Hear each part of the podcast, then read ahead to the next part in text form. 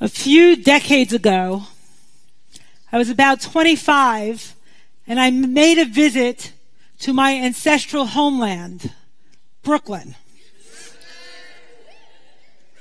I went to visit my parents and we were sitting at the dinner table having a conversation and suddenly my father stops and he says, I'm afraid I'm going to die without my dreams being fulfilled. So my mother looks at him and she says, Hi, his name. what are your dreams? And he turned around to me, pointed his finger at me and said, grandchildren.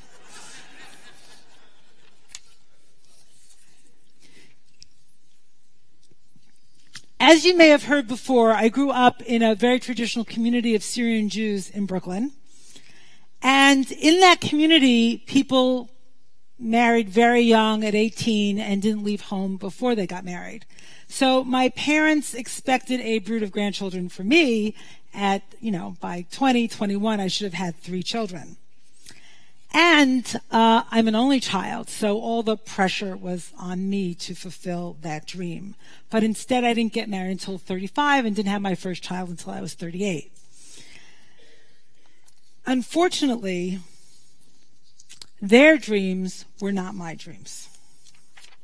And to be fair to my father, he wasn't only angry, he was really disappointed. He was, he was grieving a dream he had and one that he sacrificed everything for. He grew up poor during the Depression, and he imagined the best life possible for me, and it wasn't one that I imagined for myself.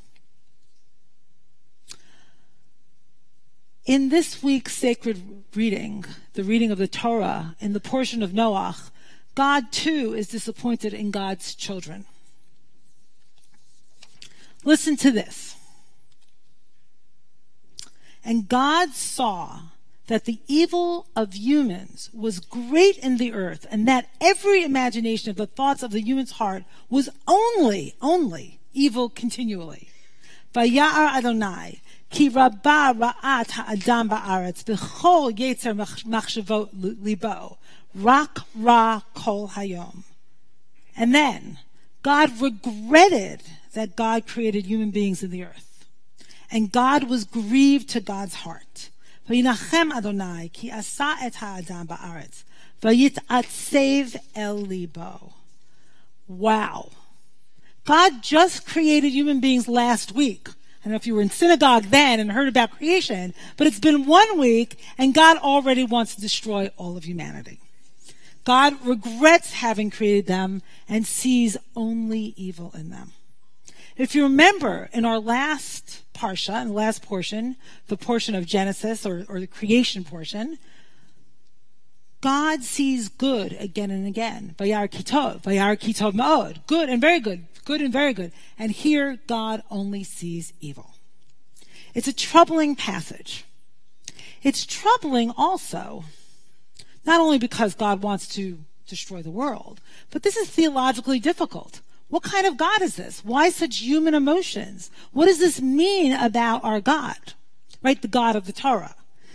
So, if you read the Torah carefully, not in the light of the later um, philo- philosoph-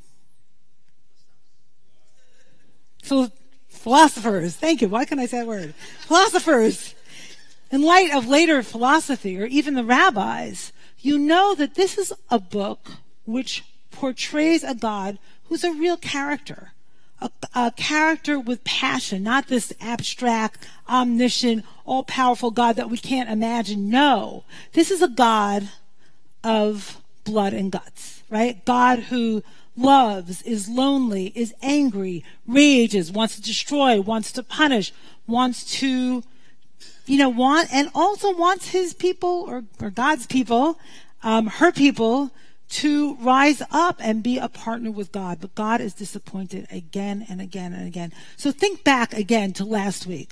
The first human beings, Adam and Chava, Adam and Eve, they had one rule. God gave them one rule and they did not listen to that rule. They ate from the tree of knowledge. And then their, their son, Cain, murdered his brother Abel. And then a few generations later, we have the Tower of Babel, where human beings create this tower to kind of pierce, you know, pierce the heavens and transcend their humanity. God didn't like that either.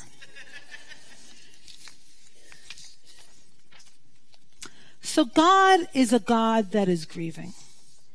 God, as you can see, when God created human beings, God created them in God's own image. God hoped for a reflection of divinity, of holiness on this earth. In fact, Rabbi David Ingber talks about God's project as the holiness project, right? And again, if you read through the Torah, you'll see God is disappointed again and again, grieved to God's heart.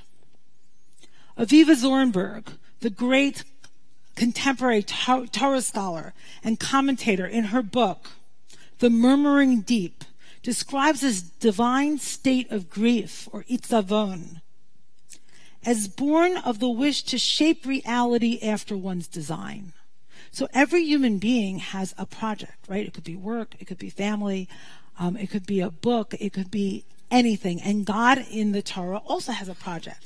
And that project is holiness on this earth through human beings. And as soon as we have a project, as soon as we have a hope, we risk, we become vulnerable, right? We, we risk disappointment and grief. Zornberg says, the creative will meets inevitable frustration. Parents raise children as projections of their own desires, only to discover that children develop desires of their own. Amazing, shocking, stunning, surprising. I remember at a friend's wedding, her father was making a toast, and he said, If you raise children to be independent, watch out. They turn out to be independent.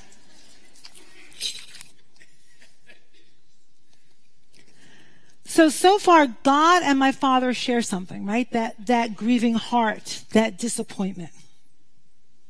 It's that space between dream and reality, plan and execution. So think about your own life for a second. What about you? What is that space between dream and reality, between plan and, and reality or execution?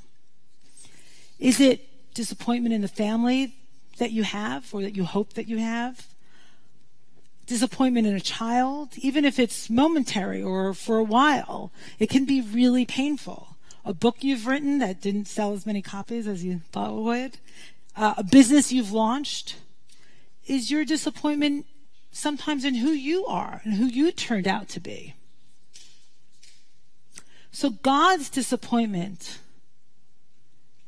makes God want to destroy the entire world.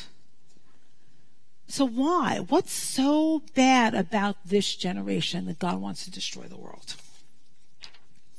What's really interesting, I think there's a key, there's a, a Hebrew word root, word root. It's shachat is to destroy. It's used again and again for human beings of this generation.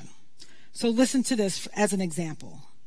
God saw the earth that it was destroyed because all flesh had destroyed their ways. Vayar Elohim et v'hinei nishchata, ki hishchit kol basar darko al haaretz.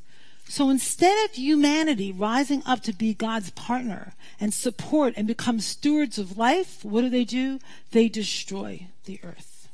The generation of the flood is the generation of destruction. In turn, God wreaks destruction on the earth, simply mirroring what human beings are already doing, a kind of measure for measure reaction, response. You want your world to be destroyed? I'll show you destruction.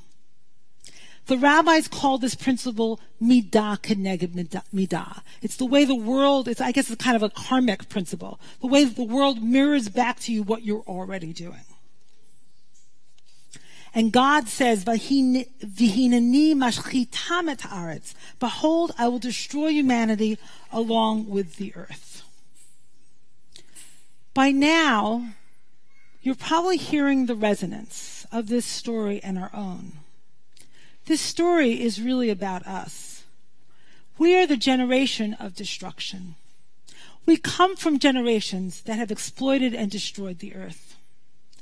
The heart of the planet is grieving. Having destroyed, we are now bearing witness to the fruits of that destruction. We are watching the destruction of the earth. We read it in the news. We see it on screens. We witness floods and endless fires. The disruption of the rhythms of the earth. The warming of winter. Ice caps melting. We see so much of it, it's hard to take it in. My husband's an investigative reporter, and recently he said to me, and he's really good at mastering hard facts, the hardest, hardest of facts. And he said to me recently, people don't know what's coming. And I said, stop right there. I can't take it. I can't function before the apocalypse. I can't take in like vivid descriptions of the nightmares to come, or which may come, I should say, which may come. I need to find a different way. So last week I was on the Cape, and on Sunday morning I went on a walk during dawn. It was dawn. And the ocean was just spectacular.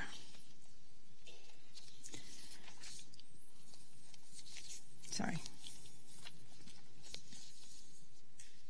I witnessed the rainbow colors of the sky reflected in the ocean, the gulls flying over the ocean with the morning sun reflected on their wings, the waves insisting, despite everything, on their rhythmic journey to shore. I felt the sadness of a planet being destroyed, but I also felt great comfort in the beauty I witnessed. And that is exactly how God goes forward in our parsha, in our portion. It's through comfort. God is ready to destroy the, un, the entire world and sees one person, Noah, who represents righteousness, pure righteousness. And with that, God is comforted and decides to continue with the life project. But there's something that's so powerful about the simple act of being comforted.